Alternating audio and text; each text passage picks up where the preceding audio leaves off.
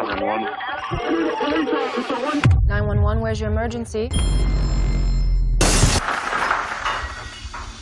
Dios, ¿me escuchas? Leia? Gracias por marcar 911. Te doy la bienvenida a mi podcast. Soy el Padre Fede y en este espacio quiero compartir contigo experiencias y anécdotas de vida para que con claridad sepamos cuestionar y reflexionar el sentido de lo que somos, de lo que hacemos y de lo que pensamos. Bienvenidos a este primer podcast, primera edición del el podcast Dios me escucha. Estoy muy, muy, muy contento ya de poder darle, vamos a decirlo, rienda suelta a esta experiencia que traía en mi corazón desde hace muchos meses. Y quiero abordar este primer podcast con una temática muy interesante a, a partir de una experiencia, y es la experiencia que cuando fui a la cárcel. Y pues no por mal portado, porque ante, yo creo que todos podríamos ir por mal portados alguna vez a la cárcel, sino porque tuve una misión. Y no quiero abordar esta primera experiencia, sino es por, compartir un testimonio, una experiencia también de Ceci Laviaga, que está aquí como invitada. Quiero que se presente, a qué se dedica, cuántos años tiene, sus hobbies y por qué también quiso venir a esta experiencia de la cárcel. Hola padre, primero que nada muchas gracias por la invitación, no solamente al podcast, sino también a la cárcel, a irnos de misiones. Tengo 27 años, doy clases de formación en un colegio que se llama Liceo de León también tengo una florería y pues ahí a mí siempre me, me, ha encantado todo el tema de pues de la espiritualidad, de la persona, de la persona como ser humano. Entonces, pues encanta de tener estas experiencias. Sí, y además estoy súper agradecida por lo valiente que fue Ceci y que es al haber venido a esa misión a la cárcel. Originalmente puedo contar que íbamos a ir al altiplano, a la Almoloya, por la anécdota es donde se escapó el Chapu hace algunos años. Y el, día anterior pues nos cancelaron y pues Dios tiene sus planes. Y nos fuimos a Puentecillas en Guanajuato. Y digo que es valiente Ceci porque fue la única mujer entre los demás que éramos sacerdotes y religiosos, monjes y algún otro joven. Y pues yo estoy feliz. Ahora quiero que, que antes de entrar en este tema de por qué hablar de la cárcel en un, en un podcast, ¿no? O sea, ¿qué, ¿qué, me puede añadir? ¿Qué tiene de interesante? Y lo primero que sí tiene mucho de interesante porque la gran mayoría de la gente no ha ido. Muchos de los que escuchan este podcast no han ido nunca a una cárcel. Ah, obviamente no le deseo a nadie que se vaya a la cárcel, ¿verdad? Aunque algunos sí lo merecen, pero no por mal portados, ahí para que les den una buena correccional. Eh, y, y también porque no conocemos. Yo sí tenía muchos prejuicios antes de ir a una cárcel. No sé tú, ¿cuál era tu prejuicio? Sí, sobre todo porque nos quedamos solo con la idea de lo que vemos en las series, ¿no? Ahorita últimamente que están muy de moda todo eso de Prison Break y los narcos, ¿no? Entonces, y, y luego sí. hay otra serie más ah, que acá salió en España o en, o en Italia de también de temas de cárceles, ¿no? Sí, entonces yo creo que primero es importante si alguien no ha tenido la oportunidad de estar en la cárcel, obviamente en plan visita, este, pues mínimo nosotros poderles contar nuestra experiencia. Ajá. ¿Y qué es lo primero que te viene a ti cuando piensas en la cárcel, lo que va a ser la cárcel, o sea, los estereotipos, los pensamientos, juicios, prejuicios que te vienen a la cabeza? ¿Cuáles serían para No, pues es que sería lo peor de lo peor, ¿no? O sea, luego muchas veces pensarías en justicia, pero se puede convertir hasta en venganza, ¿no? Todos los personajes que, que, están ahí y no solo los personajes, sino la historia, todo lo que viene un poquito detrás. Sí, siempre pensamos que adentro están los malos y acá, acá afuera estamos los, buenos. Cosa que últimamente, después de haber ido más de una ocasión, ya veo que no es así. Que no hay tanta diferencia. que no hay tanta diferencia, para nada. Que allá no están los malos y aquí estamos los buenos. Pero sí tenemos muchos términos asociados, como por ejemplo de que Ahí están los criminales, ahí están los sicarios, los jefes o miembros de ciertos carteles de, del narcotráfico, del crímenes organizados. No, y no solamente los jefes, sino quienes hacen la chamba sucia, ¿no? Ajá, los Porque la cabeza, pues muchas veces está todavía afuera, ¿no? Así es. Sin mancharse, digamos que las manos. Sí, sí, sí, así como que los autores intelectuales. eh, y luego, pues, ladrones, violadores, los drogos, etcétera. Toda una serie de, o sea, prototipos, ejemplares. yo les digo cuando voy blancas palomitas, o sea, peritas en dulce, que parece que no hacen nada, pero pues están ahí por algo. Entonces, sí tenemos muchos estereotipos y nos da miedo acercarnos a eso. Pero repito, me da más miedo, me da más miedo ciertas personas de fuera con las que a veces voy y digo, ah, perdón, a ver, creo que la diferencia entre ellos y nosotros, bueno, eso siempre ha sido como mi carta de presentación cuando iba a la cárcel, porque pues no te conocen, te ven de sacerdote, también eres un estereotipo para muchos de ellos en su forma de ver la religión, de ver a Dios, etc. Y yo siempre rompo con el hielo con ellos. La única diferencia que existe entre ellos y nosotros es que a ellos ya los agarró la policía y a nosotros todavía no. totalmente. Porque todos hemos hecho algún delito que mereciera estar ahí. O algún pecado que también es delito, ¿no? Aunque no merezca la cárcel, pero todos somos delictuosos de alguna manera eh, por nuestro comportamiento, por nuestra vida. Entonces, pues yo eso es lo que les digo. Ustedes ya los agarró la policía y aquí la están pagando. Ahora, eso fue ya como introductivo de toda esta experiencia. Vamos al tema de haber ido al Puentecillas, Guanajuato, ahora en el pasado diciembre, como una experiencia que no lo esperábamos. Yo podría decir que la Virgen nos llevó a ese lugar. sí, que no tuvimos que ir tan lejos. a 40 minutos. A 40 minutos. Íbamos a ir al altiplano, la número uno de seguridad en México, eh, complicado para acceder, complicado con todos los protocolos que te piden, más con el tiempo, con las circunstancias de la pandemia, se iban a poner muy estrictos y con muchas restricciones. Y llegar a, Puentecillas, en Guanajuato, fue maravilloso. entonces, todo se facilitó en 12 horas y no nos la creíamos de estar, a estar entrando a una cárcel. Ahora, no solamente fuimos de visita, que quede claro, fuimos a quedarnos a vivir cuatro días con ellos. A dormir, a comer, todo con ellos. Todo con ellos. De hecho, no se la creían. Sí. Bueno, yo tampoco, pero muchísimo ellos, muchísimo menos ellos. Sí. Quizás que nos puedas ir contando, vamos a ir contando un poco así, quizás cronológicamente, las experiencias cuando llegamos temprano, pasamos seguridad, las revisiones, rayos X y digo, fue una revisión superficial, gracias a Dios, sino que incómodo, ¿verdad? si te, te, imaginas lo peor, que te anden bolseando por todas partes. Eh, pero ya cuando pasamos al pasamos los túneles, que se abre una puerta, se cierra otra, y luego la sensación, a mí sí, la primera vez que fui, la sensación de que se cierra el, Sí, que ya estás del otro lado, ¿no? No hay vuelta atrás, no puedes correr tan fácil. Pasas el túnel. No puedes escapar tan fácil. Ajá. Y, y pasas el túnel donde está pues las barreras y luego se cierra una puerta hasta que estén cuatro o cinco personas se vuelve a hacer, se vuelve a abrir la otra. O sea, todo un sistema de seguridad protocolar, rutinario, que nadie esté exento de eso. Pasar el túnel y entrar al patio tu primera experiencia en el patio, porque ya estamos dentro de la cárcel, dentro de cuatro paredes, con 500 personas. Al inicio yo los llamaría gañanes, pero son personas, personas privadas de la libertad. ¿Cuál fue tu primera experiencia al entrar a aquel patio y verlos? Pues yo la verdad, fíjate que no estaba tan nerviosa. Este, pues más bien estaba nerviosa por el tema de la dormida, por ser la única mujer. Pero ya una vez estando ahí nunca me sentí insegura, nunca me sentí este, nerviosa, ni con miedo, ni nada. Llegué y me acuerdo que todos los hombres, eh, muchos estaban jugando básquet, estaban corriendo, estaban jugando entre ellos, ya sabes, como todos machos, como hombres y toscos. y sin camisa, los tatuajes. Sin camisa, tatuajes. Entonces de repente llegamos nosotros y todas las miradas encima de nosotros, ¿no? Y muchos, o sea, se acercaron, pero por intriga, por morbo también, porque decían, a ver, ¿qué hacen ustedes aquí, no? O sea, como por qué. Y aparte no les avisaron, porque pues ellos también, eh, Puentecilla supo horas antes de nuestra llegada, ¿no?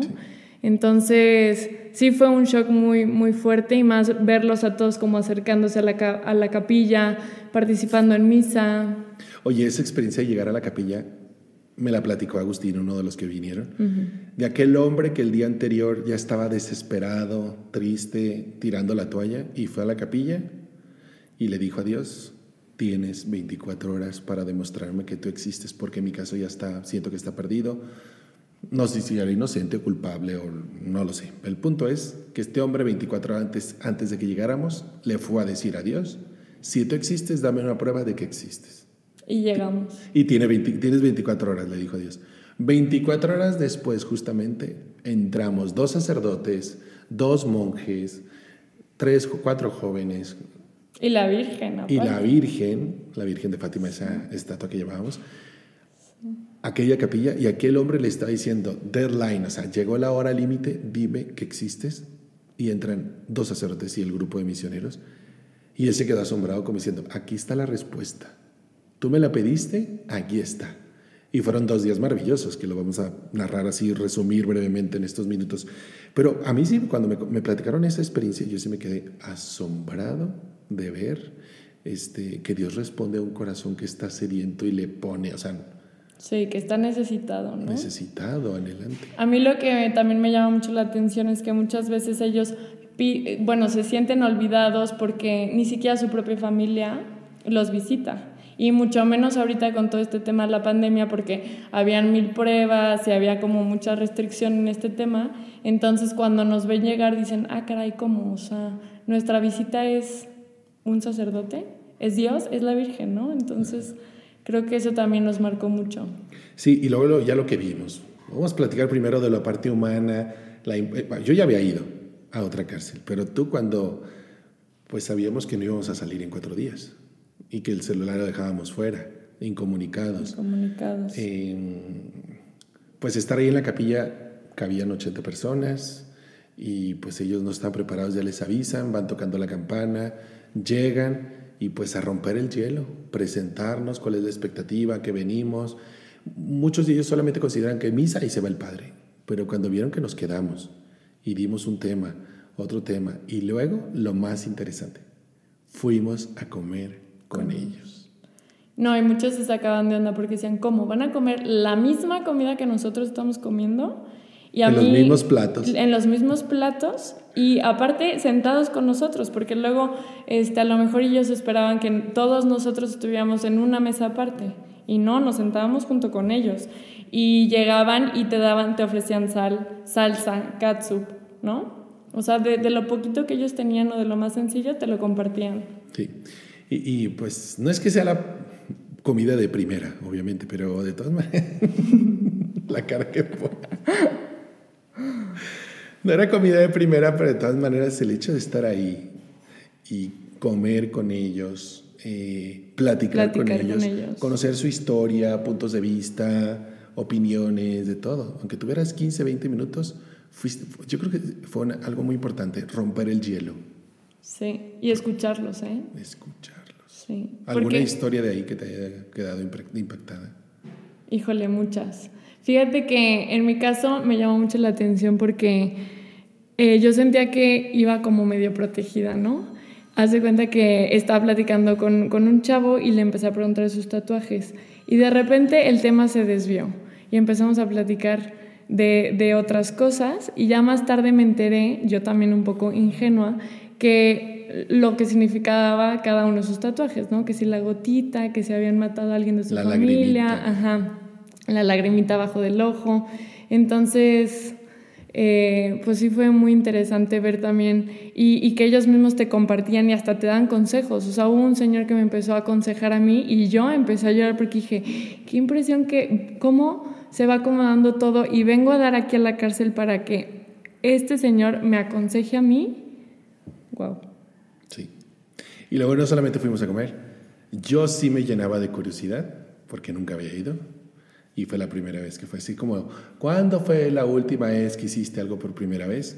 Y ahí fue, ir a las celdas. Sí, visitar Y- las celdas. Y sí lo pedimos, ¿eh? Porque así como que, ¿qué quieren? ¿Qué falta? Y yo dije, pues a mí llévame a ver celdas, a ver cómo viven. Sí. Sí conocer, si son de dos, de tres, de cuatro. Y pues nos llevaron a uno de los módulos, de los procesados, no- de los sentenciados. Yo creo que era el más limpio. No, una limpieza impresionante y un orden también que dije, no, esto está más, está más ordenado que mi cuarto. o, que las, o, que, o que los salones de algunos niños, o sea, las Sí. habitaciones de alguien, sí. Sí, sí. Y, y, pues llegar ahí, y cuando les pasaba la lista afuera, este, y te enseñaban, así, qué tenían, qué no tenían, pues qué, o sea, cabían tres y estaban cuatro. Sí. Este, tenían su bañito, tenían como un lavabo. ¿Y qué más? ¿Librero? Ni siquiera librero. Estaba pues las bases de como de la cama, pues de, De cemento concreto, obviamente. sí. Y unas como sillitas, ¿no? También de concreto. Unos banquitos. Banquitos donde era donde deberían donde- comer, ajá. pero lo convertían ahí en, En cama. Bueno, en en- cama. sí. Le ponían como media colchoneta. sí. Y, Y muchos otros en el piso también. pero a ver, eran dos por tres metros, por cuatro Sí. metros, ¿eh? Sí, sí. Entre cuatro personas. Ahora, el horario de ellos sí me impresionó porque desde las seis de la noche, tarde, Tarde. Ya estaban. hasta las ocho, siete de la mañana, pase de lista y no volvían a salir. Y luego durante la mañana salían al desayuno, un rato de, al patio, volvían a pasar lista, los guardaban una hora, volvían a salir para comida, tenían pase de lista otra vez, los guardaban, otra hora fuera, los guardaban en la noche. O sea, que tú digas, se la pasaban todo el día en el patio, no, los pases de lista. Y luego las pases de lista son muy exigentes. Sí. Si no hay llegas- mucha disciplina, mucho orden. Sí. si no llegas y no estás, reporte o algo y luego ya te mandan allá al... ¿cómo, llam- cómo le llaman? Oye, ¿qué tal lo- los talleres, no? De carpintería, de barro. A veces piensas que muchos de ellos son flojos, no hacen nada, etcétera, y son la escoria de la sociedad. Lo eh, peor de lo peor. Lo peor de lo peor. Y quieren, y, y yo creo que es un- esa es la labor de, de poder, eso, trabajar por reinsertarlos otra vez en la sociedad con un trabajo, con dignidad, eh, como personas. Es una labor impresionante. Que fuimos a los talleres, vimos los tenis de personas que los usan. Sí, sí, sí, sí. Las no, y a mí lo que, mm, bueno, el valor que ellos mismos le dan a su trabajo, impresionante. O sea, como hasta ellos decían, es que no puedo, o sea, sí quiero venir a la plática, pero no puedo porque tengo que sacar, o sea, adelante esta chamba, porque si no yo no tengo con qué eh, mandarle dinero a mi familia, ¿no? Sí, y tenía que salir el, el sábado que recogían todo el material. Sí. Entonces nosotros llegamos un jueves, viernes y tenían dos días para preparar la carpintería, la pintura, la artesanía, las bolsas, los, el, tu cuaderno, Sí. eh, eh, los zapatos y luego todo un alfarería también tienen ahí. Cintos, llaveritos. De todo. Un poco estuche de monerías, pero pues lo hacían con ganas, con gusto. A mí sí me impresionó. Ya hablamos de las celdas, talleres y luego de lo espiritual. Ahí sí, sí fue un poquito más entrar en la parte espiritual de lo que ellos esperaban, de lo que sucedió, así como experiencias a mí siempre. Yo no puedo hablar de las confesiones porque, por- primero Pues porque no no, se me, puede. y no me, no me acuerdo y segundo pues pues no. Hay, hay cosas muy pues ves pura misericordia de Dios. Eso sí, los diez mandamientos al revés y al derecho se los habían repasado en dosis grandes. y tú decías, ¿qué onda? ¿Qué tipo de personas hay aquí? Pero ves la misericordia de Dios. Yo quiero subrayar quizás en esta parte de lo que les dimos el taller de sanación interior, de liberación, etcétera, con estas personas, que muchos de ellos ni creen en sí mismos. Segundo, saben que la gente, la, la sociedad ya no cree en ellos, en una posible reinserción. Es como si yo te dijera, oye, acaba de salir de la cárcel, este es mi currículum. Mm, Obviamente que tú dices, no, no, no, no te voy a contratar. Ya tienes una tacha Sí. de por vida, Las es como dudas. Ujú. paria, es un desecho. Tú has fallado a la sociedad, tú no tienes una capaz, no tienes una oportunidad de redención. Cuando en realidad lo que yo vi ahí es que Dios sí nos da segundas, terceras y cuartas oportunidades. Dios. Si nos perdonamos nuestras historias. Eh, el haberles visto llegar ahí, como tú dices, retadores, con sed pero retadores a la vez. No, y muchos enojados. Enojados con Dios también, porque ¿cómo lo permitió? ¿Cómo permite mi, mi situación o lo que hay detrás, no? Digo, Había- no se justifica, pero sí, Había mucho enojo. sí, mucho coraje. Y ese enojo yo me acuerdo la de las personas que, que no podían ponerse de rodillas, Y que al final lo lograron, ¿eh? que al final estaban adorando y alabando a Dios. Sí. De rodillas postrado en el suelo, Llorando, rezando uno por otro. rezando uno por otro. Quizás así ese- no sé si eran amigos o enemigos. Archienemigos. Y aún así fuera. están rezando por el otro. Como que ahí Dios tocó corazones, les dio los paz, ablandó. los ablandó. Yo recuerdo que cuando tú dirigiste el Rosario de Sanación y de Liberación había una persona a tu lado. ¿Y cómo te sentías ahí? Ay, pues sí me sentía un poco incómoda porque me robaba mi atención. Era un, un joven que, que como que me jalaba y, al fin, y era uno de los que no se podían arrodillar. Ajá. Y yo dije, no, hombre, este nomás está aquí medio jugando, medio viendo a ver qué, qué saca. Entraba y salía. Entraba y salía inquieto, lo vi inquieto, lo sentía inquieto. Y entonces yo terminé de la- la bendición y pregunté cómo se sienten. ¿A quién la cabeza? ¿A quién le duele el corazón? ¿Quién siente tal? O sea, sensaciones físicas de toda una oración que se ha hecho, ¿no? De liberación, de restauración de sus personas. Y entonces este se, se lanzó a decir, yo me siento enojado, ¿no? Me siento con coraje. Entonces fue el que te había robado la atención y se acercó. Todos rezamos por él y él dijo, es que me estoy dando cuenta de lo que fue mi mala vida antes. Y dije, no, no, no, no nos platiques aquí, no, no te preocupes. Pero no queremos tantos detalles. no, ¿ah? no nos interesa aquí públicamente tus detalles, quizás tú y Dios. Dios es el que verdaderamente te va a juzgar y te va a juzgar con amor y con misericordia. Pero todos rezando por ese hombre. Cuando hicimos la oración de sanación física por ellos, Sí. también. Cuando empezamos a hacer la oración de alabanza y levantando las manos y cantaban. Gente que ni era capaz ni de levantar las manos así como para saludarte. Después, cantando, alabando, adorando y haciendo de Cristo el único Señor de sus vidas que los puede transformar y cambiar. A mí eso me impresionó muchísimo. O sea, las personas, la- los agradecimientos al final, los tres minutos que tuvimos para decir, que, que nos pudieran decir gracias, que no era nosotros, realmente era Dios, cada uno se quería despedir con un abrazo. Sí. O sea, cero COVID ahí. Sí, o sea, ya les valió. les valió. Cero COVID. Yo Sí. quiero abrazar al Padre, quiero abrazar a cada uno de los misioneros, quiero decirles gracias, vuelvan, los necesitamos. Y tuvimos prácticamente 48 horas. Ahí.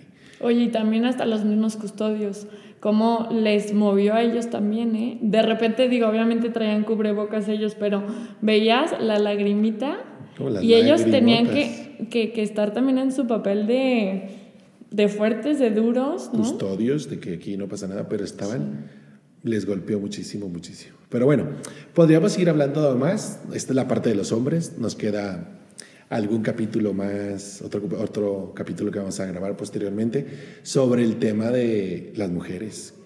Porque Sí, ahí- porque a lo mejor, aunque haya sido muy parecido y sea la visita al penal, no, pues fue una experiencia completamente diferente. completamente diferente. Para nosotros, yo nunca he habido un penal de mujeres, pero eso lo tenemos que hablar después. Sí, ¿Quieres añadir alguna otra experiencia como conclusiva de todo esto?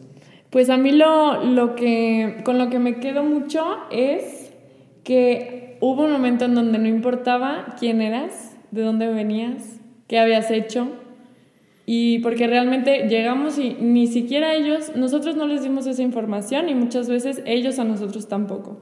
Y lo único que teníamos eh, que resaltaba o que sí era como en común era ese momento de vulnerabilidad, de decir, aquí estoy frente a ti, ¿no? No Con mis juzgues. heridas, No me juzgues, no me juzgues, escúchame, ¿no? Perdóname, entiéndeme entiéndeme. y enséñame a perdonarme. Sí. Yo creo que eso fue lo más interesante, mostrarles el amor de Dios y enseñarles en el nombre de Dios, en el nombre de Jesús, a perdonarse a sí mismos. Y yo, para concluir, pues les fui dos cosas. Si tú también quieres concluir alguna idea más, eh, al ver aquello y al ver el poder de Dios y el amor de Dios, me quedan dos cosas. Creo en las segundas oportunidades o terceras oportunidades, lo vuelvo a repetir. Si para ellos que están ahí, cuanto más para nosotros que estamos acá en mejores circunstancias, con grandes ventajas. Y segundo, ir a predicarles a estas personas el amor de Dios, que no solamente será suficiente saberlo, sino experimentarlo en el corazón. Sí.